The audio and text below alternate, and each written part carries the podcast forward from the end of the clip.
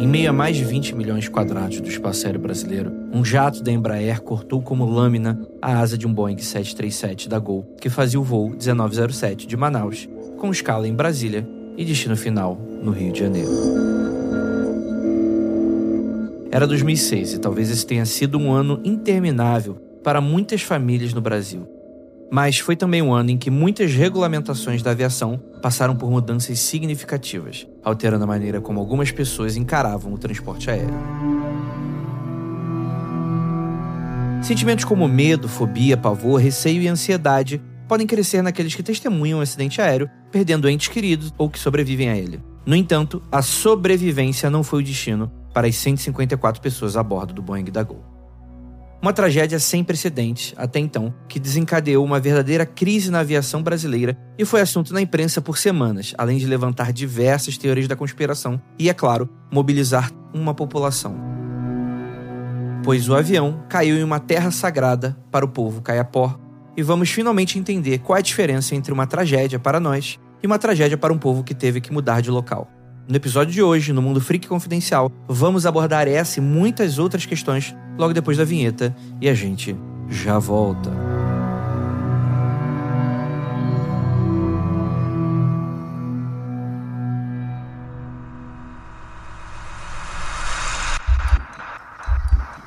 Não há nada de errado com seu áudio. Adentramos agora através dos seus sentidos. Estamos preparando você para o que vai acontecer nos próximos minutos. Além do que conhece por tempo e espaço, o contato com algo além. Não conte para ninguém e nunca olhe para trás, pois este é Mundo Freak Confidencial.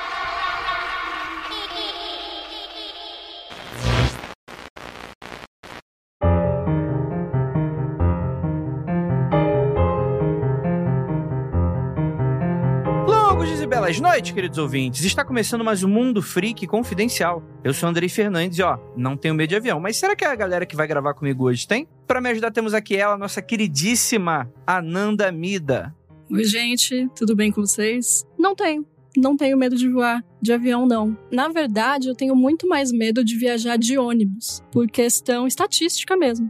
É muito mais difícil um avião cair do que rolar um acidente com um ônibus, né? Mas, assim, o que eu faço, na real, tanto em um quanto em outro, é dormir, né, gente? Entrou ali, você dorme, morrer, morreu. É isso aí. Aí qualquer coisa você acorda no céu já, já fica tranquilo já. No céu. no céu. É, tem que pensar positiva, Nana. Cada um, cada um, né? Temos aqui também nossa queridíssima Ira Croft. Adoro a dica da Nanda, porque eu também sigo essa dica. Oi, gente! Oi, ouvinte! Olha, nunca tinha parado para pensar se eu tenho medo de avião, porque raramente eu ando de avião, né? Eu acho que na estrada também não, não ligo muito, mas se eu estou de ônibus ou se eu estou de avião, eu vou no que a Nanda vai. Taco-lhe um draminha ali, que aí eu vou ficar muito grog e se acontecer alguma coisa, eu já estou no céu ou já estou na terra mesmo, já fica ali. Para quem não sabe, a Ira é uma mulher que já tá familiarizada com esse eixo São Paulo registro e tá super familiarizada com a Regis Bittencourt, assim. Então, para ela, o que vier veio, né? O que já é um cemitério mesmo, aquele lugar, né? Todos os espíritos das estradas estão. Já, já conhece, já dá até tchauzinho. E temos aqui um convidado. Tá bem mórbido aqui esse podcast aí. Vamos, vamos dar um up aqui, vamos lá. Temos aqui um convidado incrível, nosso queridíssimo Sam. Por favor, se apresente ao nosso ouvinte. Oi, gente, tudo bem? Tô aqui de novo e fico muito feliz. Só que tem uma questão. Eu sou do time que andar de avião é um, algo assim impressionante. Não sei se porque quando eu era criança, eu não tive a possibilidade de viajar, e aí eu ficava olhando assim os aviões passando no céu. Eu cresci na cidade do interior, então, tipo assim, passava um avião, era um acontecimento. Dava tchau, né? Dava tchau. Sim, você dá tchau, você aplaude o avião. E aí, assim, quando eu viajei de avião, foi algo assim fenomenal. Cara, eu me senti assim, venci na vida. Agora eu não gosto de viajar de carro. Para mim não rola, porque eu tenho a sensação que vai acontecer alguma coisa. Agora avião não, entrou qualquer coisa se der errado, a culpa é do piloto. O podcast de hoje parece meio estranho. Parece que você tá ouvindo o podcast Aviões e Música do Lito. Mandar um abraço para ele. Tem um, um vídeo excelente que fala sobre acidente, provavelmente com dezenas de milhões de informações mais acertadas na questão de acidente. Mas esse acidente, ele tem uma coisa que, pra gente aqui do Mundo Freak, é uma leitura muito interessante, né? Que vai ser da parte dos caiapós, né? Porque esse acidente, infelizmente, essa queda desse avião, desse Boeing, acaba afetando a vida e a espiritualidade de uma aldeia, né? De uma aldeia inteira, de um povo inteiro. E a gente vai debater muito sobre isso, mas, galera, antes da gente chegar aqui nesse papo, primeiramente agradecer você que tá aqui hoje ouvindo a gente. Muito obrigado pela sua audiência. Lembrando que você já ajuda a gente pra caramba baixando, baixando, dando play, enfim, acessando esse conteúdo que a gente faz semanalmente com muito amor e carinho. E se você ama ainda mais esse conteúdo, a gente pede encarecidamente para você considerar apoiá-lo financeiramente. Andrei, eu preciso depositar um milhão de reais? Se você quiser e tiver como e puder, eu até agradeço, mas não precisa. O que você acha de 10 reais por mês? Você acha? É aquele chopp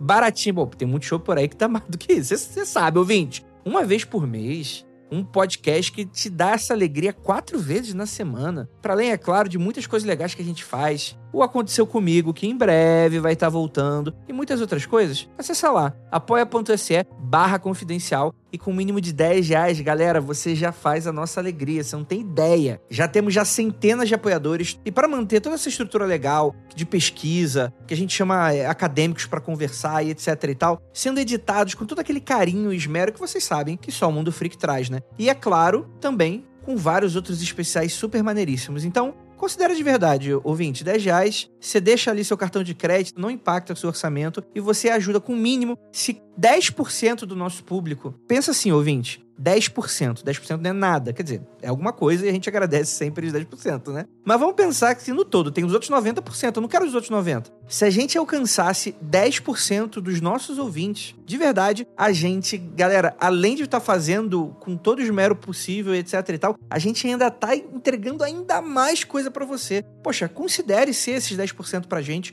que vai fazer. Adoraria ser 15, 20, 30, 40, né? Mas a gente pelo menos tenta traçar uma meta que seja correspondente à realidade e batendo, quem sabe a gente dobra, né? Então, fica aí. Para você que não sabe, o Apoia-se é uma plataforma de financiamento coletivo, que é isso, tipo, você deixa ali seu cartão de crédito e ele vai debitando e fica tudo tranquilo. Aí deu problema, tem que pedir cartão novo, etc. Só cadastrar um novo que fica lá. Não ocorre qualquer outro tipo de débito que você vai ter, nem nada disso. Pelo contrário, apenas se você quiser apoiar mais, ah, André, quero apoiar agora, consegui uma promoção no meu trabalho, eu acho que vocês fizeram parte disso. Beleza, quero 20. Aí você decide lá e coloca, quero 30, 40, 50, 10 reais só. Já tá mais do que suficiente, galera. apoia.se barra confidencial. De verdade, gente, não subestimem, isso ajuda demais. Tem gente aí que acha, ah, os meus 10 reais não vão fazer diferença. Isabela, tô falando com você. João, Rafael... Rafael, tem um Rafael aqui que. eu tô falando com você, gente. 10 reais ajuda a gente pra caramba. De verdade, entra lá no nosso site mundofreak.com.br, clica lá no link do Apoia-se e começa a ajudar a gente, de verdade. Vocês não sabem o quanto faz bem pra gente. Aproveitando, já estamos aqui no momento de pedir, agora estamos no momento de dar, né? Porque temos um presente para você. Para você que não sabe, tá dando mole. Hoje é o último anúncio que você vai ter essa semana. Se você escutar esse podcast semana que vem, já não vai estar tá mais. Dia 17, esse sábado agora, temos o Carna Freak, ingressos à venda. Galera, vai ser divertidíssimo. Teremos um um baile de máscaras sombrio e super divertido, com um espetáculo legal. A gente vai tentar gravar um episódio ali, bem doido, não digo do quê. ah, Andrei, eu não tenho máscara, eu não tenho fantasia, eu posso ir.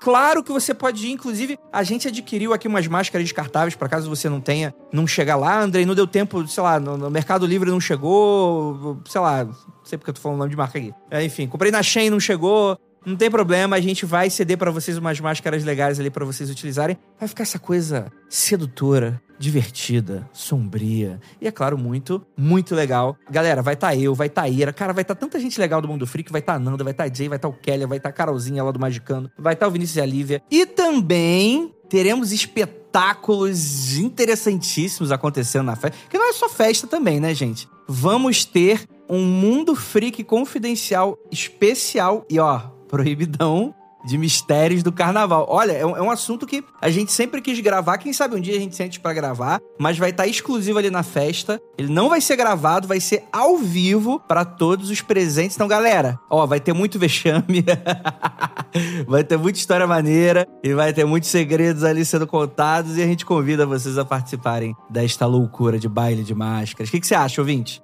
Bora, bora se divertir. Cara, vai ser muito bacana. E quem sabe, quem sabe a gente anuncia aí coisa. Provavelmente a gente já deve ter anunciado, só que eu tô gravando esse, esse recado uma semana antes, tá? Então, provavelmente a gente anunciou também convidados especiais aí. Se você quiser saber como adquirir o seu ingresso, vai lá no Simpla, só procurar Carna Freak, ou então você joga aí no nosso site, como eu falei, mundofreak.com.br, no post desse episódio, vai estar tá ali o link do Simpla à venda para você. É claro, também siga a gente nas nossas redes sociais que a gente tá sempre anunciando por lá. Te vejo sábado, cara, vai ser muito, muito, muito legal. É isso. Vamos, vamos agora, vamos dar um baixar um pouquinho, né? Porque agora a gente vai falar de um assunto que é sério, né? Uma grande tragédia, obviamente, né? Então vamos lá. Vamos voltar aqui.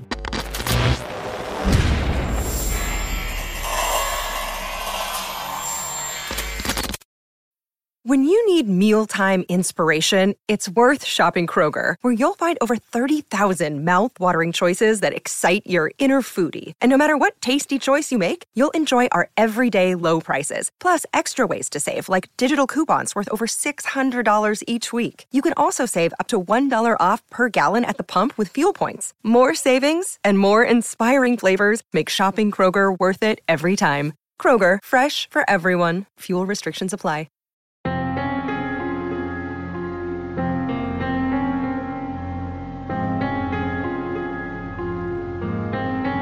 Galera, no dia 29 de setembro de 2006, um jatinho derruba um Boeing. Essa história começa assim, dessa maneira.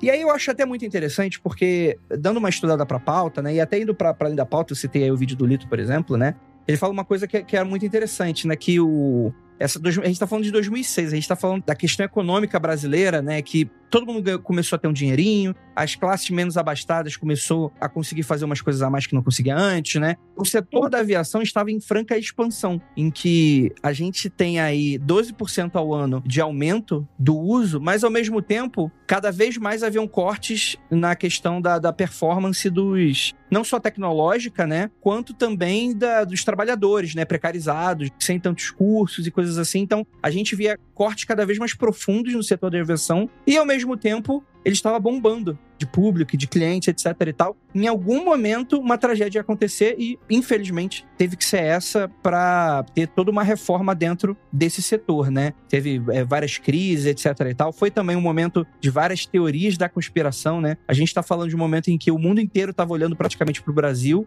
e, enfim, né? Era um setor que estava precisando de mudança e, infelizmente, essa tragédia veio para, enfim, para ilustrar, né? Essa necessidade. E como o tempo e a comunicação dentro desse tempo pesa sobre isso também, né? Aconteceu isso ontem e para mim era uma lembrança de infância lá atrás, lá longe. E você falando sobre essa questão, né, de como estava o Brasil, essa, a questão política e social do fato da gente estar tá viajando. Eu tinha até me esquecido desse detalhe. Realmente as pessoas estavam viajando mais, né, porque elas estavam tendo mais acessos naquela época, mas a sensação para mim era como se tivesse acontecido há muito tempo. E eu falo da comunicação porque estamos aqui no Sudeste e eu me lembro de se passar sobre isso, mas não se passar quase detalhes, era aquela nota no jornal, sabe? Aquela coisa de notícia nacional mas é só ali alguns minutos que era falada, né? E se falou muito mais sobre o avião em si do que sobre as vidas envolvidas e sobre principalmente o território que foi atingido, como ele foi atingido, a proporção gigante que foi, né? Aqui no Sudeste foi só cair um avião,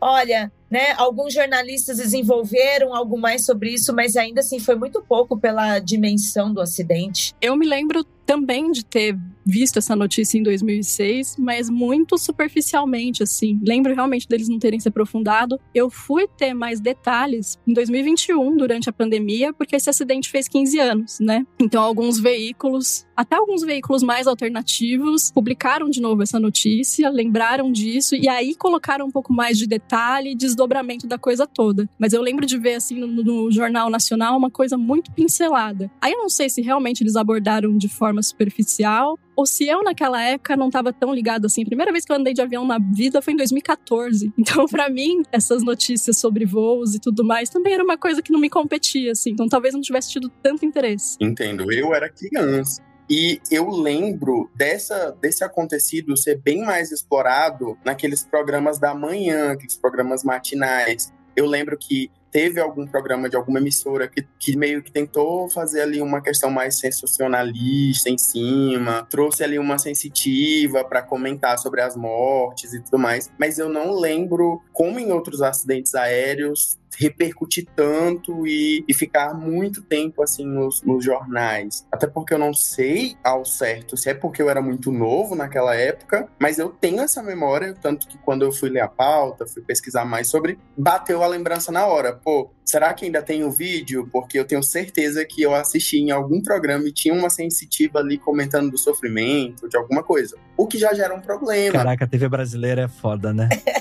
porque querendo ou não, tentar capitalizar e trazer um, um, sensacionalismo em cima daquilo é muito doloroso. É, ele já vira, ele sai da comunicação e virou midiático, né? Ficou super midiático. Mas eu acredito que meio era o contexto daquela época. Todo e qualquer tragédia que acontecia, as pessoas queriam dar uma visão, um ponto, queriam ter algo a falar. Só que eu acho que não respeitaram ali até o tempo do acontecido, sabe? E eu tenho essa memória. Isso é um ponto de discordância que eu tenho da Eri e da Nanda nesse sentido, porque eu lembro que esse, esse acidente ele foi bastante repercutido porque tinha esse movimento dentro da questão das linhas aéreas, né? Tipo assim, a, a Varig já não existia mais. Você tinha essa necessidade de você ter essa. E, e eu lembro que teve muita discussão com relação a isso, porque acidente aéreo, bem ou mal, acontece muito de vez em quando, pelo menos aqui no Brasil. Então é aquela oportunidade que os jornais e as revistas têm de, de reaquecer essa discussão. É que eu acho que, de fato, por não ser algo pra gente de relevância, né? Imagino que para quem trabalha na área seja, seja aquela coisa, tipo, lembra até hoje, mas depois de um tempo a gente vai esquecendo que teve essa época que tava todo mundo discutindo sobre isso, né? É, e é uma opinião baseada em vivência, né? Não trabalhamos, eu e a Nanda não trabalhamos com nada relacionado a isso, só estamos aqui vivendo.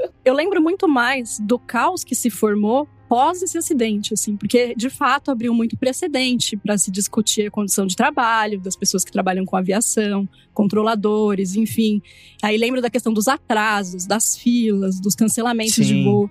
Esse caos eu tenho muito mais claro na minha cabeça do que. Eu não vou dizer que esse acidente deu um start para isso, porque era uma coisa que já precisava ser revista urgentemente, mas infelizmente precisa-se de uma tragédia para chamar a atenção para um problema que já tá ali. A Nanda fala também isso também, porque, novamente, foi uma coisa que foi desencadeando a outra, porque realmente são coisas que não ficam marcadas pra gente, mas na época houve uma puta greve de funcionários que estavam pedindo por melhorias e tal. Então, praticamente deixou uma lentidão. Era um inferno pegar um avião naquela época, né? Não para mim, eu também era super novo na época, não era costume meu nem da minha família pegar avião, mas era uma coisa que você via. Sabe aquelas pautas bem jornal, último jornal da madrugada? Aquela coisa mostrando as filas das pessoas, né? Um monte de gente tentando embarcar e coisas nesse sentido. Teve bastante coisa nessa, nessa pegada. E também é um acidente que ele tem esse nível de, de interessância, infelizmente, também, né? Pelo, cara, como que isso foi acontecer? Porque a gente tem aqui, não é um acidente que, por exemplo, um piloto passou mal, houve algum tipo de crime dentro a bordo, ou, ou foi alguma falha técnica, tipo de, sei lá, o parafuso do motor, etc e tal, né? Até porque acidente aéreo, você precisa geralmente de uma série de fatores para que ele realmente aconteça. É um negócio tão seguro que você precisa que seja desencadeado dado uma série de características dele para que isso seja, tenha acontecido. Mas, tipo assim, não, não foi um avião que caiu, foi um avião que bateu. Bateu com outro em meio ao voo. Então você fala: caraca, como é que isso é possível? Inesperado, né? A gente sempre acha que isso nunca vai acontecer. É, porque afinal de contas, né, tu olha pra cima, tem espaço, né? Se tem uma coisa que tem espaço, é, é o céu, né?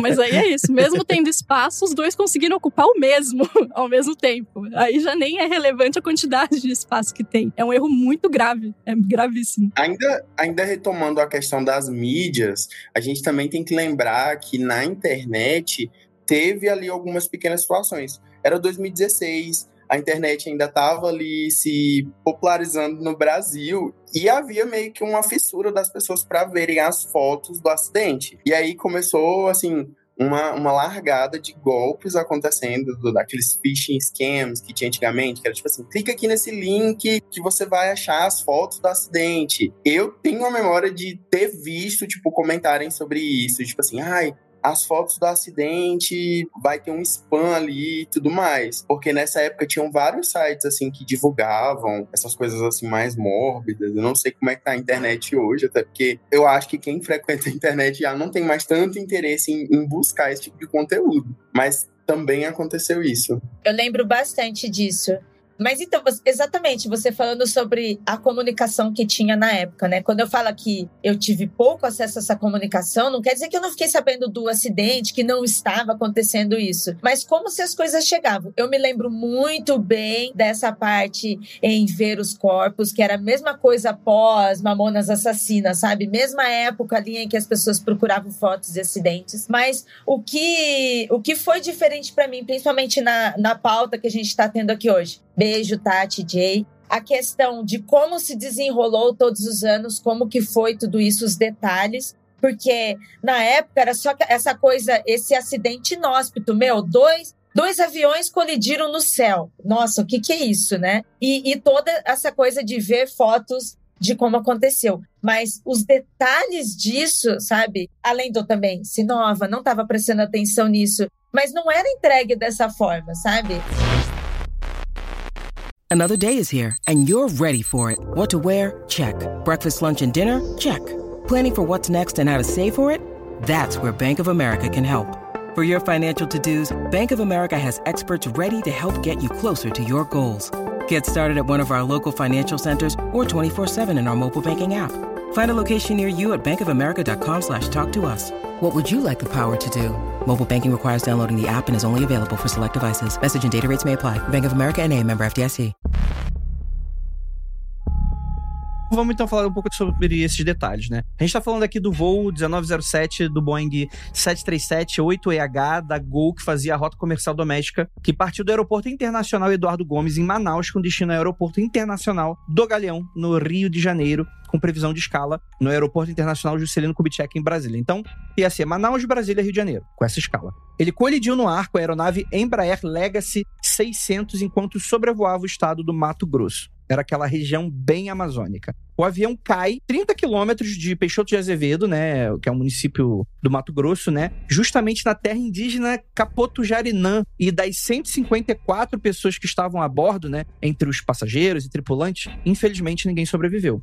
Diferente do Legacy, né, que era o jato, que saiu de São José dos Campos, em São Paulo, com sete passageiros e iria fazer uma parada em Manaus e depois seguiria para os Estados Unidos, né, que conseguiu pousar na Serra do Cachimbo, no Pará, sem qualquer tipo de dano é, humano, né, é, ninguém se feriu. Esse acidente aconteceu um pouquinho antes das 17 horas, numa altitude mais ou menos de 11 mil metros, com o inlet esquerdo do Legacy cortando metade da asa esquerda do Boeing da Gol. Então isso acabou causando esse problema de sustentação da aeronave 737 e ocasionou essa queda, né, nessa área densa de floresta tropical e que, cara, 154 mortos, o avião ficou destruído. E aquilo, né? Apesar de ser raro, né? Acidentes aéreos, quando acontece, acontece. Mas, mas pra falar que tipo, aconteceu. Então foi aquele estrago total que você vê, e ainda mais em, em região amazônica, né? E, vamos dizer assim, não tão isolada, num sentido que é acessível por algum ponto, né? Mas é relativamente isolada, né? Você não consegue chegar com um caminhão de bombeiro, né? Até lá, né? Mesmo com esses danos, né? Pouco, quase nada comparados do, do Gol com o Legacy, o Legacy seguiu viagem com a ajuda da, da retransmissão de rádio através de outra aeronave que sobrevoava o local, conseguiu pousar num complexo militar da FAB a cerca de 160 quilômetros do local do acidente e a tripulação do Legacy foi imediatamente detida ali na hora, né? O que eu acho interessantíssimo como é que funciona essas paradas, né? Quer dizer que a galera já sabia, né? Olha como é que é uma, é uma parada, assim, apesar dos apesares dessa época, né? Olha como é uma parada que tá todo mundo muito informado das paradas. Não simplesmente desaparece, ninguém sabe o que aconteceu, etc. É sério, né? É, é, exatamente. É, tem isso o negócio, é uma seriedade, né? A, além dos problemas, mas há uma seriedade em resolver esses problemas também, né? Bem, é aí que por volta das 21 horas, então tem algumas horas após o acidente, a Gol emitiu um comunicado informando o desaparecimento do Boeing e a colisão com o jato. Logo em seguida, a Força Aérea Brasileira FAB e o Corpo de Bombeiros iniciaram uma operação de busca pelas vítimas do acidente. E os primeiros destroços e corpos foram localizados com bastante dificuldade, assim, por causa da região. E aí que tá. Os primeiros destroços e corpos, eles são localizados com bastante dificuldade por causa dessa região. E para auxiliar no resgate das vítimas, uma base de apoio foi estabelecida na fazenda Jarinã, que é próximo do local do acidente. Esse acidente todo ele acontece no sábado. Já no domingo, 30 de setembro, as equipes militares conseguem localizar os destroços. E, cara, o resgate dos corpos durou cerca de 50 dias e envolveu mais de 800 pessoas, para você ver o nível de complexidade que é você fazer um resgate dentro dessas circunstâncias, né? Já na segunda-feira, 2 de outubro, as duas caixas pretas do avião foram encontradas, confirmando o choque com o jato Legacy. Na época, o acidente causou, né, essa grave crise que a gente está comentando por aqui, né, que a gente já estamos falando aqui. A justiça condena os quatro controladores de voo envolvidos no acidente, inclusive, e responsabiliza o controle nacional de tráfego aéreo pelo acidente. Tem um relatório que saiu, né? Vou deixar de recomendado também, novamente, o, o vídeo do Lito, né, que ele fala bastante sobre isso, fala um pouco das falhas em detalhes nesse sentido, que a gente vai comentar aqui vez ou outra, mas acho que dá uns detalhes a mais nesse, nesse cenário, né? Inclusive, aponta a falha dos pilotos do Legacy, né, que, que eram dois americanos, o tal do Joe Lapore e o Jan Palladino, que eles foram ouvidos e condenados em 2011. E são dois otários, né? Isso aí a gente pode falar que eles não, não entendem português, né? Então tá tudo certo. Pode falar mal, né, do estadunidense. Eu tava me coçando aqui pra, pra chegar nessa parte. Vim para isso, né, Nandinha? Vim pra isso. Eu tô aqui nesse programa hoje pra falar. Exatamente. Desculpa aí você, estadunidense, que tá ouvindo esse podcast, mas, pô, sinto muito, cara. Difícil, hein? Difícil vocês, Yankees. Paro de falar mal mediante o Pix.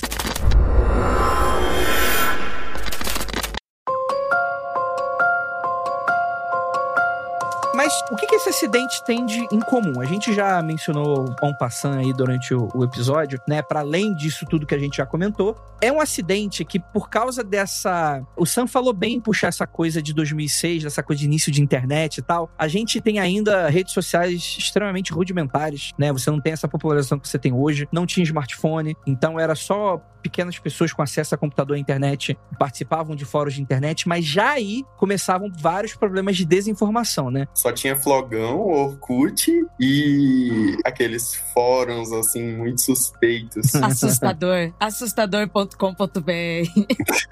Ô, gente, bateu até uma, bateu até uma nostalgia aqui de, de Flogão e Orkut. Sabe o que é pior? É que as principais conspirações que eu fui achando, assim, que eu fui lendo das pessoas, eram justamente nos comentários das matérias. E aí eu parei pra pensar, pô, as pessoas comentavam as matérias naquela época.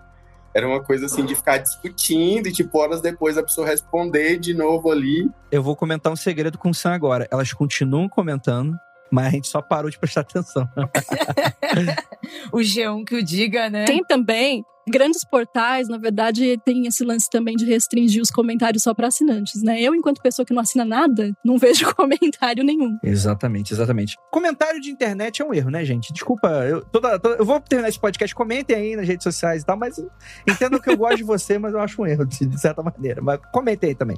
Antes de qualquer coisa, a gente comenta isso de vez em quando. É muito fácil a gente enveredar por esse assunto. O mundo Free Confidencial aborda conspiração, mistérios e essas paradas, etc e tal. Mas é muito fácil a gente simplesmente recair nelas sem nenhum tipo de responsabilidade. Se fosse o caso, nós seríamos mais ricos e famosos do que somos hoje, né? Mas a gente preza por isso. Então, é importante deixar bem claro que existe um relatório sobre toda essa tragédia e que você é acessível, é público, pessoas já foram condenadas, ainda tem coisas jurídicas para serem resolvidas, tem dinheiro, não sei se ainda caiu, caiu pra galera que deveria ter caído, mas é uma coisa que já tá bem estabelecida nesse sentido. Então, vamos, vamos falar um pouco mais desse cenário que é muito fantasioso dentro das teorias da conspiração que a gente acha importante a gente comentar também, né? Então, vamos lá. A gente, a gente não faz isso daqui por dinheiro, a gente faz porque nós somos mórbidos, porque a gente gosta mesmo. A gente faz porque a gente é otário. Não é pelo dinheiro, é porque a gente é otário. Então é isso. Tem isso. É aquele rolê, né? O mundo é freak, a gente sabe. Exatamente. Uma teoria amplamente compartilhada era por e-mail, que era assim, o título era Farsa sobre a queda do Boeing. Meu Deus, meu Deus, meu Deus. Quem não ia clicar, né? Claro, claro. Quero clicar agora. E a pessoa se identificava como professora Andréa Teles. E ela supostamente escreveria o seguinte: se vocês soubessem o que aconteceu na Copa do Mundo, ficariam enojados. Sacanagem, não, foi, não era assim, não. e começava assim. Essa é uma denúncia muito séria, digna de ser analisada com muita cautela e equilíbrio. E é necessário que acompanhemos os fatos. Não vim aqui expor nenhuma tese conspiradora a respeito dos fatos ocorridos recentemente cuja relevância se estende na morte de 154 pessoas e do sofrimento de suas famílias. No entanto, não podemos deixar de reparar em alguns detalhes específicos que devem ser analisados pelas autoridades competentes. Essa galera é muito cara de pau, vai tomar no cu também, né? E assim, a teoria, ela liga a nacionalidade, a profissão, cargos e até gêneros de alguns passageiros, porque ele sugere que por ter a bordo um grupo notável, compostos de indivíduos amplamente reconhecidos pela comunidade médico-científica, né? Principalmente pelos que trabalham na área da genética, desenvolvedores de tecnologia de ponta. Por haver também membros do Ministério da Defesa, cientistas brasileiros, em áreas da antropologia, biologia, genética. Isso seria a suspeita de que, na verdade, esse avião teria sido derrubado. Por quem? Outro passageiro teria despertado maior suspeita e questionamento sobre a razão de estar a bordo um norte-americano sem identificação significativa, identificado apenas pelo Seguro Social dos Estados Unidos como um cidadão comum. E esse trecho não tem sentido nenhum e não fala absolutamente nada. Fonte Arial 12, né? É, fonte Água de Lindóia. Porque é um norte-americano sem identificação significativa que foi identificado pelo Seguro Social dos Estados Unidos como um cidadão comum. Isso não significa, cara, isso é chat GPT puro, antes do chat GPT. É impressionante. Como não fala nada.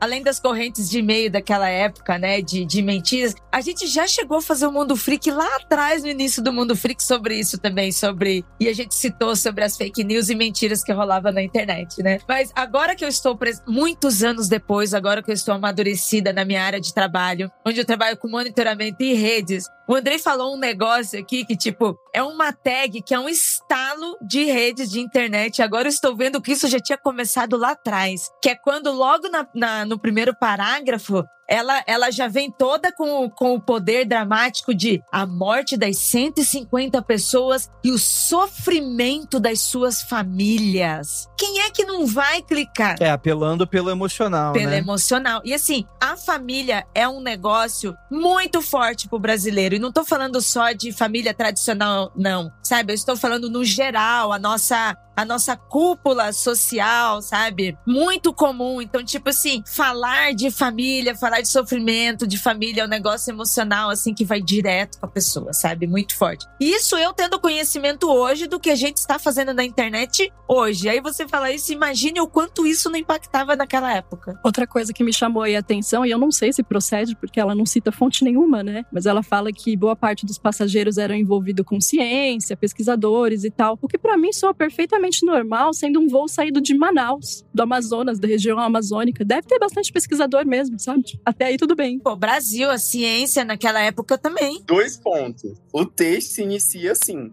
Professora Andréia Teles, que já dá aí um embasamento. Tipo assim, Sim. poxa, é uma professora. E o segundo é justamente essa chamada, assim, pra te captar.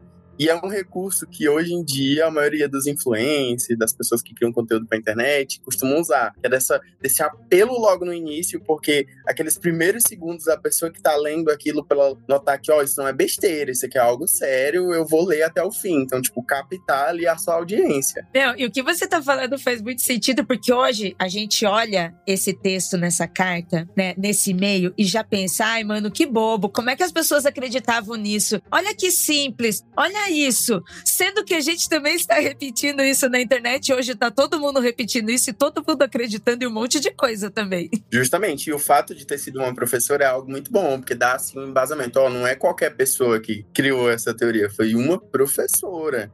Então, assim, não é um caminhoneiro. Qual é o teu problema contra os caminhoneiros, Sam? Você tem um preconceito? Não, é porque antigamente Eu tô sucando de sacaneando, cara. tinha muito aquelas, aqueles, aqueles spams, tipo assim, ó, o caminhoneiro na estrada, aconteceu tal coisa com ele. sim, sim, Então, tipo assim, sim. tem uma identidade ali, não é uma pessoa aleatória. Mas eu acho que a pessoa que escreveu esse e-mail, ela perdeu a oportunidade de colocar pelo professor Thomas Turbo. Pelo grupo de professores Kiko, o Zinho, o Lindo e Branco. Tava demorando, né? Acho que já bateu aí uns 45 minutos de episódio. Tava demorando. Eu nem falo nada, Nandinha, nem falo nada. Bem, enfim, é- era um e-mail que falava de, desses rumores de, sobre pesquisas confidenciais na região, possivelmente relacionando o governo e segredos de Estado, né? E, e nunca dá aqueles detalhes, né? E aí a- as pesquisas tinham a ver com um monte de coisa. Cara, eu lembro vagamente disso para além desse e-mail. Eu lembro disso sendo compartilhado por pessoas, só que aí que tá. Às vezes essas pessoas elas trocavam o tipo de acidente aéreo, né? Porque você pode. Ah, Era um voo, pode ser qualquer voo que cai, qualquer voo que seria abatido, qualquer voo, né, no mundo, você pode colocar que tinham ali cientistas trabalhando nova tecnologia. O que estava na moda era tal da tecnologia de energia baseada em vírus que juntava a galera da genética e a galera da tecnologia para fazer essa tecnologia aí, né? E o MIT, o Instituto de Tecnologia de Massachusetts, que estava trabalhando a tecnologia semelhante para criar baterias mais potentes para laptops eles revestiram vírus com moléculas de óxido de cobalto e partículas de ouro, alinhando-os para formar minúsculos fios que servem como anodo na bateria, conforme relatado na edição do Journal Science. Nós temos ótimos vilões para histórias em quadrinhos, né? Meu, que sensacional essa história. E que fique maravilhosa. Total. Eu acho, salvo engano, né? Acho que esse acidente também é contemporâneo àquele documentário Zeitgeist, que eu acho que a gente tem até um episódio sobre ele aqui. Sim que ele fala Sim. justamente de teorias conspiratórias. Então era uma parada que estava entre muitas aspas na moda. Tava muito na moda essas conspirações. Só que aí que tá. No entanto, a pesquisa brasileira, que parecia ir além de simples baterias de notebook visando uma fonte de energia limpa, autossuficiente de baixo custo, o fato é de que essa potencial solução para o futuro estaria a bordo do avião e que, apesar de parecer improvável e surreal, foi destruída aí por causa dessa tragédia. Então teria sido uma tragédia encomendada pelos Illuminati reptilianos. E a teoria sugere que é intrigante a presença de um repórter americano de renome a bordo para divulgar os acontecimentos. Porque toda vez que tem jornalista é suspeito, gente. Não acredita em jornalista, né? É isso que quer dizer aqui. Ó, o César agora pedindo as contas aí. Vou sair dessa gravação, gente. Tô saindo aqui. Beijo, adeus. É verdade, a doidinha. Um beijo pro, pro César Gaglione que tá trabalhando com a gente na Operação Prata. Beijo, César. Além disso, o desligamento do transponder do avião americano, impossibilitando a localização da altitude e a falha de comunicação entre os controladores de voo e a aeronave gera um questionamento. E a própria Andrea, onde ela diz o seguinte. Por que o Boeing da Gol não respondeu às chamadas de rádio? Querem a minha opinião? Porque todos já estavam mortos devido à bomba de gás que estava a bordo com um passageiro americano desconhecido. Estamos diante de uma grande armação. Após isso, o avião simplesmente caiu. O Legacy não estava lá por acaso. Era simplesmente o maior laranja da história. Observem a lista dos passageiros vão ver os nomes dos nossos heróis brasileiros que foram assassinados pelo governo americano ou pela empresa Cambridge Technologies, na Califórnia, que comercializa a tecnologia biológica em todo o planeta. Nossos membros do Ministério da Defesa sabem do que eu estou falando. Seus homens estavam lá para proteger essas pessoas e suas pesquisas, ou talvez mais uma coincidência. Só o que eu espero é que o nosso governo admita os fatos que ocorreram e puna com severidade os responsáveis pelo ocorrido faça esse meio circular até que as autoridades percebam que o povo brasileiro não é idiota. É muito interessante, né? Porque de fato o transponder foi desligado, assim, por total, sei lá, incompetência ou, ou falta de, de profissionalismo dos dois pilotos americanos, por exemplo, né? Que eles são super criticados, inclusive citados no relatório, em que eles não respeitavam as autoridades brasileiras. Sabe o americano babaca? Que ele tava aqui numa missão, etc e tal, e os caras estavam meio que cagando. Eram dois despreparados e que, por isso e por uma série de outros fatores, acabou levando a esse acidente horrível. Explica pro pessoal, André, acho que vale a pena explicar pro pessoal o que, que é um transponder. Qual é a função de um transponder. O nome é uma abreviação de Transmitter Responder e é utilizado para receber, amplificar e retransmitir um sinal em uma frequência diferente, transmitir mensagens, além de ser usado na codificação de TV via satélite. E para aviação é, é, uma espécie de comunicador, como se fosse um radar secundário de bordo que automaticamente recebe sinais de rádio dos interrogadores de solo e que seletivamente responde com um pulso ou um grupo de pulsos, né? Somente aquelas interrogações utilizadas na questão da tecnologia. E é, esse é o limite que eu consigo de, de explicar o que é um transponder, né? Eu posso traduzir para o anandês? Por favor. É basicamente um dispositivo que quando a torre de transmissão, né? Porque o, o piloto ele fica o tempo todo em comunicação com uma torre de transmissão. Se por um acaso essa torre falhar, essa comunicação falhar, é um, um, dispositivo que fica falando através de, de, ondas, eu acho. Eu tô aqui, eu tô aqui, oi, eu tô aqui, pra não ter colisão, né, com outros aviões, enfim. E é justamente isso que os caras desligaram. Entendi. Tô aqui, hein? Não mexe comigo não, hein, que eu tô aqui, hein? Isso. É, é um dispositivo que fica, que fica, falando, não vem não, que eu sou bem louca o tempo todo, entendeu? Se me atacar, eu vou atacar, né?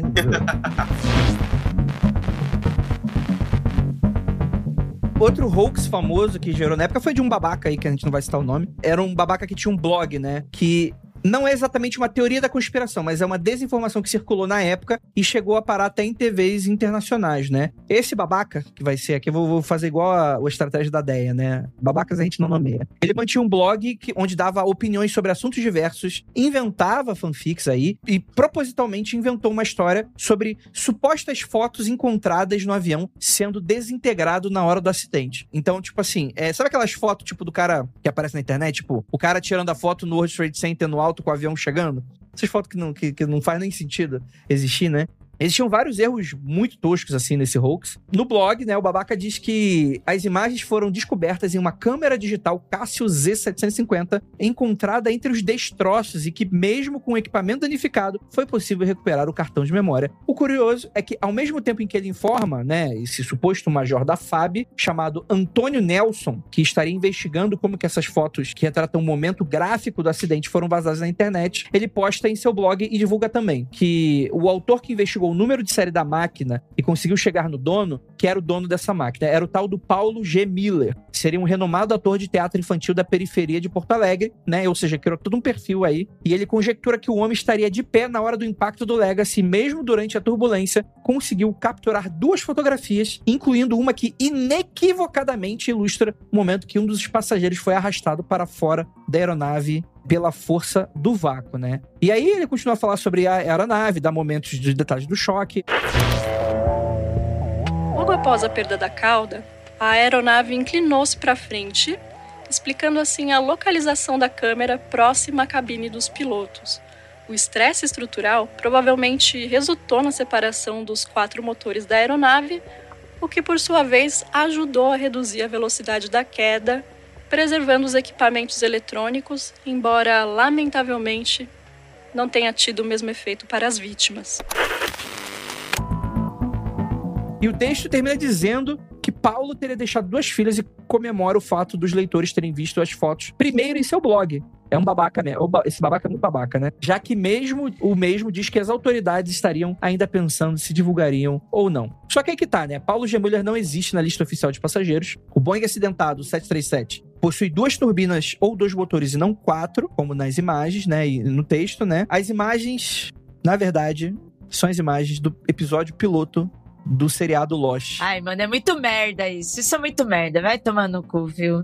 Outra coisa que me chamou a atenção aí é principalmente, porra, ninguém ia conseguir tirar essa foto nessa hora. Eu tava vendo aqui que um professor de medicina da Unifesp, ele falou que essas pessoas, elas saíram de um ambiente de 21 graus centígrados para outro de menos 52. Isso a 11 mil metros de altitude. Então essas pessoas provavelmente morreram congeladas, sem ar, tiveram um colapso respiratório, cardiorrespiratório de, sei lá, dois minutos no máximo, sabe? Tipo, não daria tempo de fazer essa cobertura, tirar uma foto, sabe? Pensar nisso. Essas pessoas meio quase que morreram instantaneamente, assim.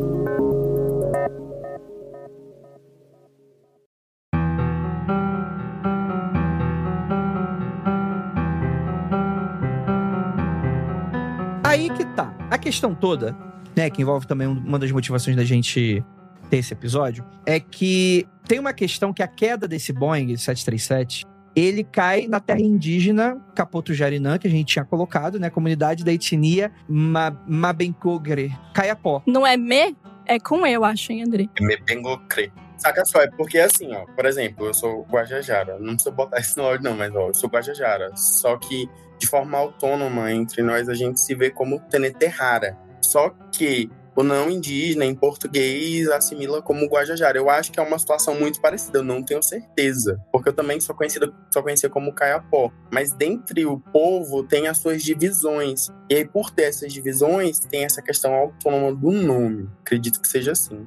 Mebengocre Caiapó. Sim. Que são as terras do povo originário que são consideradas sagradas. Com isso, eles acabaram impedidos de ter acesso à área deles, né? Porque tem uma espécie de encarar isso como uma espécie de dano espiritual, né? Porque o lugar se torna, por isso, inabitável para os seres humanos. E eles precisam migrar para outra área. Isso é muito doido, né, Sam? Sim, vamos lá. Pra gente falar sobre isso, a gente tem que entender um monte de aspectos. Vamos lá. E aí, tipo, o primeiro deles é que se você for procurar ali a literatura não indígena, eles vão classificar os povos caiapós como os povos nômades. Então, eram povos que iam ali circulando dentro da Amazônia. Mas também tem que parar para analisar que boa parte dessa migração também foi causada pelos portugueses. Então, a gente está falando de povos de recente contato. Então, são povos que fizeram aquela movimentação meio que contrária à colonização. Enquanto os portugueses adentravam, eles adentravam mais ainda. E aí a gente já tem que partir desse princípio. Aí, outra coisa que a gente precisa entender é que, assim, a historiografia que vai falar desse povo é de base europeia. Então, não dá pra gente ter, assim, tanta coisa, assim, cuja a gente possa considerar como uma coisa fiel. Por exemplo, a historiografia vai falar que eles são nômades, mas dentro da cultura a gente entende o porquê que eles são nômades em alguns aspectos. Quer dizer, tipo assim, a gente, a gente mata, persegue, nossa, eles saem correndo quando, chega, quando vê a gente, né? Deve ser a característica deles, né? Muito doida, né? Sim. É muito parecido com o rolê dos povos ciganos, porque o, os povos ciganos também são conhecidos pelo nomadismo de uma forma até romântica, né? Ah, é um povo livre, um povo que não se fixa. Mas muito dessas diásporas tem a ver com perseguição, de racismo mesmo, sobre quem eles eram e tal. Então eles tinham que sair dos lugares, sabe? Não poderiam ficar em alguns lugares. Então não é tão bonitinho assim a história, né? Aí outro aspecto que a gente precisa pensar. Os Kayapó já tinham ali se dividido entre outros subgrupos, justamente por conflitos internos. Então a gente também tinha as questões internas, o que levou eles meio para essa margem oeste ali do Rio Xingu, que foi lá pela década de 1950 e tudo mais. Outra coisa que a gente também precisa pensar, porque assim, ó, quando a gente está falando de um povo de contato recente, então a gente vai imaginar o quê? Que tem poucos anos que os indígenas caiapó se socializaram com os não indígenas. Então, tipo assim, o processo de colonização ali é um pouco mais recente. Então, a questão dos costumes e a, a luta pela preservação dos seus rituais também, entre aspas, vou colocar, é mais, é mais forte, justamente porque o processo de colonização demorou um pouco mais para acontecer. Aí a gente precisa entender a relação desse povo com o território, porque tem essas particularidades. Porque assim, a gente pode pensar, pô, caiu um avião na aldeia. Mas o porquê que isso é um problema? E aí a gente tem uma relação muito profunda de territorialidade. E aí a gente vai ter uma relação também da sociabilidade, ou seja, tem a cosmologia, que é aquela visão de mundo, os rituais que explicam a importância da terra, da floresta, é, a relação dos seres vivos com os seres mortos, todos esses elementos, que aí a gente entra dentro do aspecto mais espiritual. E aí, assim, a gente não consegue olhar com a mesma perspectiva, porque a Terra faz parte ali, a aldeia, tipo assim, é o centro do universo. E aí é o espaço que é mais socializado. E a floresta, ou seja, o que está ao redor, é circundante, que é um, um espaço mais, entre aspas, antissocial, que é onde o homem vai por exemplo, dentro da cultura, vai se transformar em um animal ou em um espírito. Enfim, transcende a, as questões materiais ou, ou, de dominação. A gente precisa olhar com uma questão espiritual mesmo, a relação com a terra e de como isso é complexo e de como é difícil para o não indígena também conseguir olhar e entender, pô, essa relação ela é muito complexa. E aí, assim, o acidente do voo Gol 1907, ele afeta de uma forma que está muito relacionada à existência naquela terra. Tanto que a grande preocupação do não indígena nessa época era se havia ou não uma contaminação pelos destroços na terra. Obviamente que acontece, né? É impossível não haver uma contaminação só. E, e fala que rolou, né? Na, nas águas, né? Que ficou imprópria para consumo, né? Dos animais, etc. Né? Justamente. Mas não é só essa questão, porque é, quando as lideranças foram questionadas se, tipo assim, elas iriam permanecer se de alguma forma fosse comprovado que não havia contaminação, é justamente a ideia de que a preocupação ela não, não atingia as, as particularidades de entender que para aquele povo a questão não era somente a contaminação no solo, mas também a contaminação espiritual. E aí a gente entra dentro desse, desse contexto mais mas da espiritualidade, da relação desse povo justamente com a terra. O quanto isso me deixou muito surpreendida, o quanto a gente que não está vivendo isso, né, o não indígena não vive isso, ou tem um contato apenas indireto, né, como surpreende o pensamento para além da matéria que a gente está acostumado a pensar. Né? E, e até mesmo dos campos mágicos que a gente tem como religiões mais comuns, assim, sabe, numa sociedade.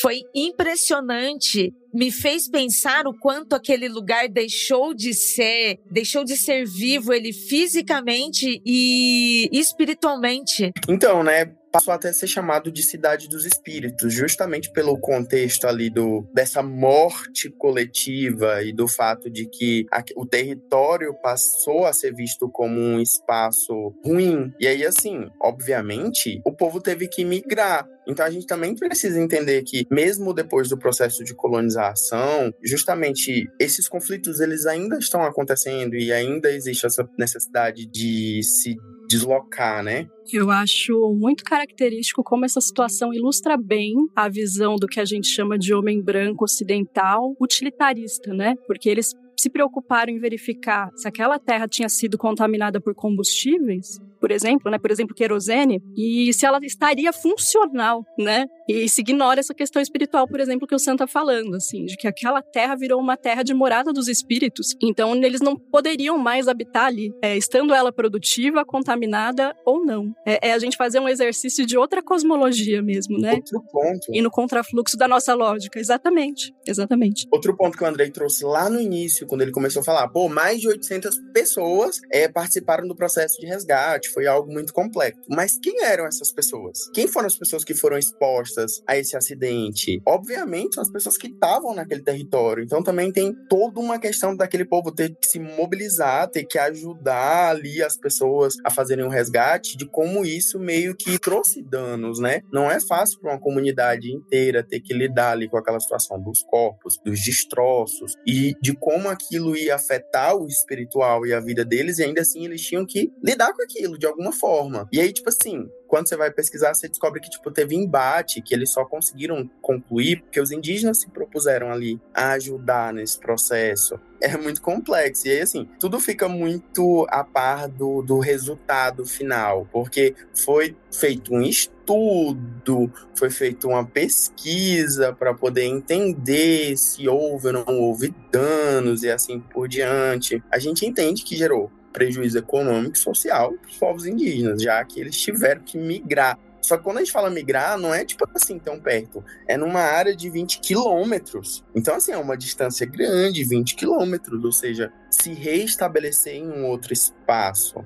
Aí entra também a questão mais jurídica disso. Porque assim, imagina só, você está ali naquele território, e aquele território, ele foi projetado, aquele espaço, ele foi pensado e escolhido para as atividades do dia a dia. Então tem a pesca, tem estar tá próximo de um rio, tem a caça, então tem o espaço, inclinação, o relevo tem que estar tá de acordo com as roças, e aí tem toda a questão do rodízio, enfim, todas as a infraestrutura construída pelos indígenas, os espaços. E a gente também tem que pensar que 2016 tinha posto médico, tinha enfermaria, tinha escola. Isso a gente não para para pensar, só pensar assim, pô, eles saíram. Tá, mas e o que que eles deixaram para trás? O que que eles tiveram que reconstruir nesse processo? Como uma forma de comprovar tais prejuízos e dar garantia jurídica, assim, que eles iam acontecer, veio esse laudo antropológico. E aí, mais uma vez, as pessoas foram ali nas comunidades, estabelecer essa relação, fazer essa pesquisa e assim por diante. Dá para a gente também pensar que nesse laudo que foi elaborado, a partir dessas visitas e de, dessas, dessa, dessa pesquisa feita pelos antropólogos, houve coleta de entrevista de lideranças,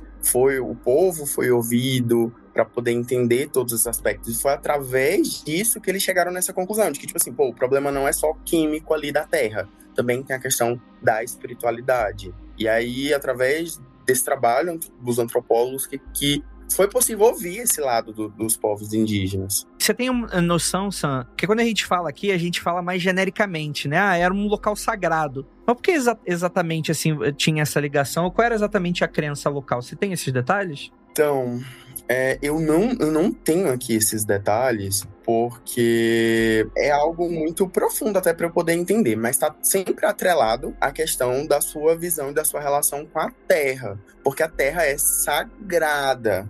Só que cada povo, ele tem a sua individualidade, a sua cosmologia, a sua forma de enxergar o mundo. Então, o que, que eu acredito? Eu acredito que está muito relacionado às mortes em si e a forma que as mortes naquele espaço geraram energeticamente e assim por diante. É muito bom a gente, a gente parar para analisar a relação com a Terra e a relação com a espiritualidade. Não são coisas que estão desmembradas, elas funcionam de uma forma intrínseca, estão juntas lá. Então, assim, fica difícil até para mim, por mais que eu seja indígena, fica difícil para mim entender no, na, a complexidade que é justamente porque é uma dinâmica social muito diferente. São costumes e a forma que as pessoas se relacionam com essa terra, eu não vou poder compreender numa totalidade, por mais que eu entenda muito dessa relação. É até importante para perceber que, tipo assim, até, até mesmo entre nós indígenas existe distância e diferenciação em algumas visões. A gente não compartilha as mesmas visões e por mais que as nossas visões não sejam tão divergentes assim, ainda assim tem as suas especificidades.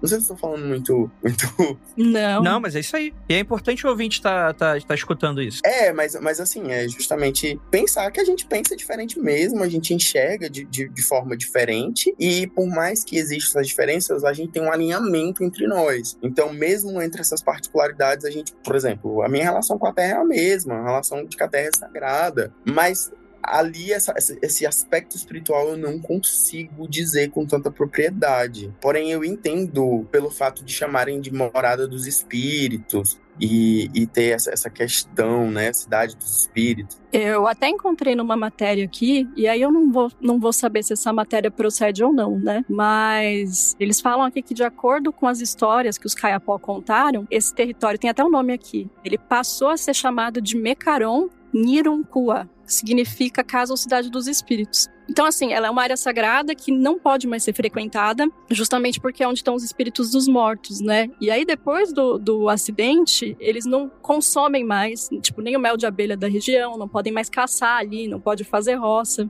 Então foi um total de 12 aldeias que precisou se deslocar desse jeito que o Sam falou, assim, não é se mudar para metros dali, é, é, muito grande, assim, um deslocamento muito grande que afeta a estrutura da aldeia toda. É uma visão de mundo, tipo assim, a Terra ficou marcada, é aquela coisa do tipo... Eu, eu sei que existe uma certa compartilhação de, de visão para alguns povos, mas não para todos. Por exemplo, né, aqui em São Paulo a gente tem Angabaú, né, que é o considerado Rio do Mau Espírito, né. Quem já frequentou sabe que é faz sentido. mas, mas, por exemplo, mas não dá para caracterizar como uma maneira, tipo, se daria para entender. Até, até mesmo a, a tradução é uma coisa meio equívoca, né? Que você vê que, ah, mau espírito, né? Não tô falando aqui agora especificamente do Angabaú, né? Mas mau espírito para quem? Que às vezes, tipo assim, não é que não pode mais frequentar porque são espíritos do mal, como um filme de Hollywood em que você constrói uma, um, lugar num, num, num cemitério indígena, né? É porque ganha um aspecto de sagrado. Sim. E é uma das coisas que as, os não indígenas não, não conseguem captar essa ideia do sagrado, porque estão muito acostumados a naturalizar as mortes e passar despercebido diante disso. Sim, é, é só é um corpo orgânico que está em putrefação e vai desaparecer em alguns anos. Tipo, não, né? Não é isso, né? A relação, né? Justamente. E aí, assim, pros Kayapó tem a questão de lugar que a pessoa morre é o lugar que ela vai permanecer. Então também tinha essa relação da, da do medo do, desses espíritos ficarem vagando ali pela região onde eles estavam e assim por diante. E é bom a gente entender que, tipo, acredita em espírito e tá tudo bem. Sim. Sim. É aquilo, tipo assim, o que é do espírito não é meu. Talvez seja alguma coisa relacionada a isso, talvez, né? Ou talvez seja porque, enfim, da especulação não leva a lugar nenhum, mas. mas, tipo assim, só pra ver que tem, existem várias leituras que você pode ter daí, né? Quando a gente não entende, né, da parada, né? Mas que é importante estar tá respeitando e que, tipo, pô, não é bobeira, né? Porque essa é a parada, porque aí fala, putz, é um negócio que os indígenas, né, eles pediram uma, uma espécie de retratação monetária. Não sei se dá pra falar dessa maneira, assim. Pela importância do local perdido nesse sentido, né? Mas é para entender é importante, porque provavelmente vai ter o cara que lê a notícia dessa. Você, você consegue ter a imagem da pessoa que olha pra uma notícia dessa e fala: ah, os caras estão pedindo dinheiro, inventando qualquer porra, assim, né? E não, que é uma parada completamente diferente, Sim. né? Imagina, se, eu, se é, é, que é muito difícil imaginar, né? Que o, o, povo branco ele dominou tanto outras, outras etnias que é até difícil você fazer analogias, né? Tipo, o que, que seria equivalente pra nossa cultura que infelizmente colonizada, o que que, o que, que seria pra gente perder uma coisa sagrada dessa, né? Porque se cai um avião numa igreja, é construir a igreja, né? Então lá, é, é, meio que isso, né, pra, pra gente, né? Pelo menos como é que tá considerado, porque a gente não tem essa ligação com a terra, né, com essa questão espiritual dessa maneira, né? Até porque o mundo espiritual não tá nem aqui, né? Aqui é matéria, enfim.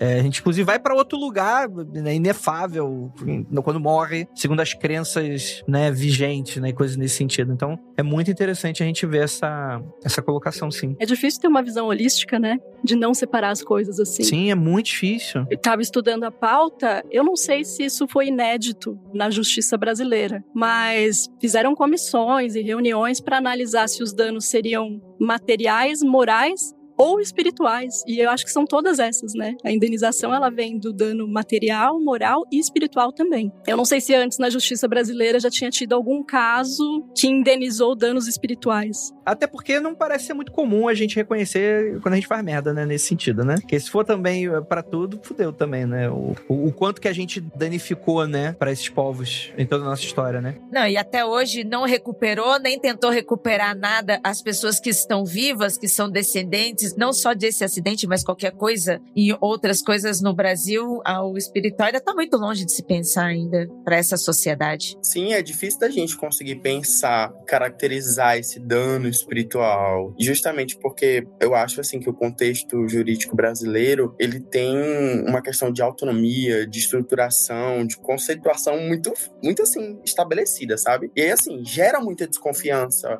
É um assunto muito delicado, da mesma forma que a gente pensar que as pessoas que sofreram no acidente, que é justamente o primeiro ponto que a gente vai pensar, pô, as pessoas que partiram dentro de, de, de todos esses erros que aconteceram, se sucederam, mas também teve essa questão da caracterização espiritual, o que, o que gera também muitas discussões, foi o que o, que o Andrei falou, pô, estão querendo tirar dinheiro. E aí, tipo assim, quando a pessoa olha o valor da indenização, precisa assim, o que, que eles vão fazer com esse dinheiro? Qual é a ideia? Para onde foi esse dinheiro? Mas aí a gente tem que retomar e pensar, pô, tinham postos médicos, tinham escolas, tinham vários núcleos ali que se perderam. E aí a gente vai, vai, pensar que são inúmeras comunidades que vão precisar refazer tudo isso. E outra, a indenização só saiu mais de 10 anos depois, ou seja, ela foi deferida, demorou 10 anos para ser deferida. Então esses povos tiveram que se reconstruir sozinhos. Então eles tiveram que, que estabelecer as coisas novamente de forma autônoma.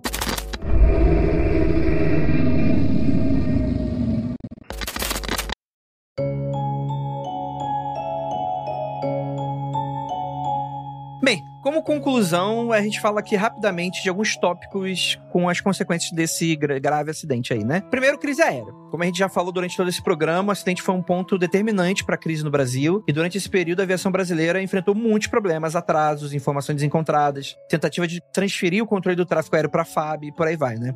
Tivemos uma CPI da aviação em 2007 que dominou as manchetes brasileiras. A investigação parlamentar abordou questões como supostas greves de controladores de tráfego aéreo, incluindo militares, potenciais falhas de equipamentos e o acidente do voo da TAM 3054 em Congonhas, que matou 199 pessoas, né? Que é outro acidente, né? Que aconteceu bem próximo desse, né? Relatório final, muitos erros da tripulação do Legacy, no caso o jato, né? Onde alegou-se falta de planejamento, pressa, informalidade, falta de procedimento adequado e o desligamento inadvertidamente do transponder, né? E esse fato eles foram cruciais para que o sistema de prevenção de colisão, o TCAS, não funcionasse corretamente justamente no momento que eles mais precisavam, né? E além disso, os pilotos do Legacy voaram por quase uma hora de altitude incorreta. Olha a cagada, bicho. Então, se tu imaginar que o transponder, o negócio fica aí, ó, tô aqui, tô aqui, tô aqui. Você tá invisível, bicho. Você, como é que você vai fazer? Tu tá numa altitude diferente também. E aí? Na esfera jurídica, né, as consequências para os envolvidos foram o seguinte: para os controladores de voo, né, o Ministério Público Federal pediu a condenação de quatro controladores por condutas que caracterizaram como um atentado contra a segurança do transporte aéreo. Eles acabaram sendo absolvidos na justiça comum, mas um deles, o João Marcelo Fernandes dos Santos, foi condenado pela justiça militar por homicídio culposo. E o Ministério Público Federal argumentou que os controladores tinham o dever legal de tomar medidas para evitar o acidente, informando sobre falta de comunicação com o jato ao Centro de Controle do Espaço Aéreo de Manaus. Bem, teve indenizações da Gol, né? A maioria das famílias das vítimas fez acordo de indenização com a empresa e os valores foram calculados com base na idade e nos salários dos familiares que morreram, variando de 100 mil a 1,5 milhão de reais. Essa parte do podcast tá parecendo. Termina aquele filme baseado em fatos reais, né?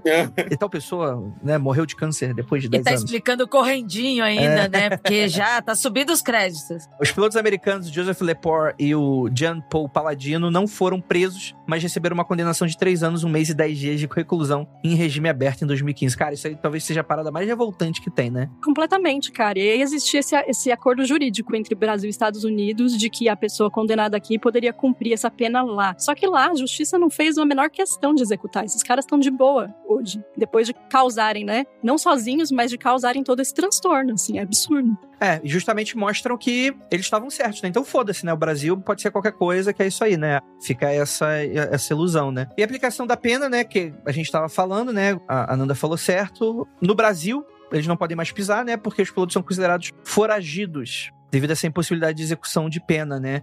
E ainda assim, o National Transport Safety Board, órgão americano de equivalente ao nosso CENIPA, realizou sua própria investigação e emitiu relatório focando na segurança do voo. Só que os mesmos relatórios sendo semelhantes, o relatório dos Estados Unidos atribuiu mais responsabilidade aos controladores de tráfego brasileiro e menos aos pilotos estrangeiros. É isso aí, né? Quem poderia imaginar, né, que os relatórios americanos iriam apontar para mais falhas brasileiras do que de americanos? É isso aí. O americano é tudo otário mesmo.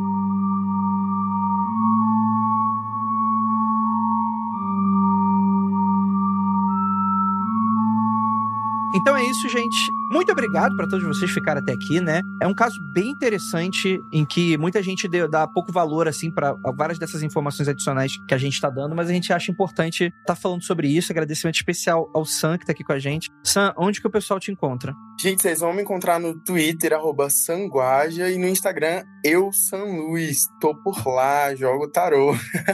Fazer meu merchan aqui. Entre em contato com o Sam. Certíssimo. Perfeito, perfeito, perfeito. Então é isso, galera. O que vocês acharam do episódio? Comentem aí nas redes sociais, né? Eu acho um erro. É, dá, dá tchau antes que você, é, antes que você xingue os ouvintes. é. Não, já, jamais xingarei os ouvintes. É, genericamente, acho um erro comentários no geral. Mas, por favor, continue comentando que a gente ama vocês. A gente abre uma exceção aí pra vocês. Então é isso. Muito obrigado pra todos vocês que ficaram até aqui. E aquilo, até o próximo programa. E não olhem para trás.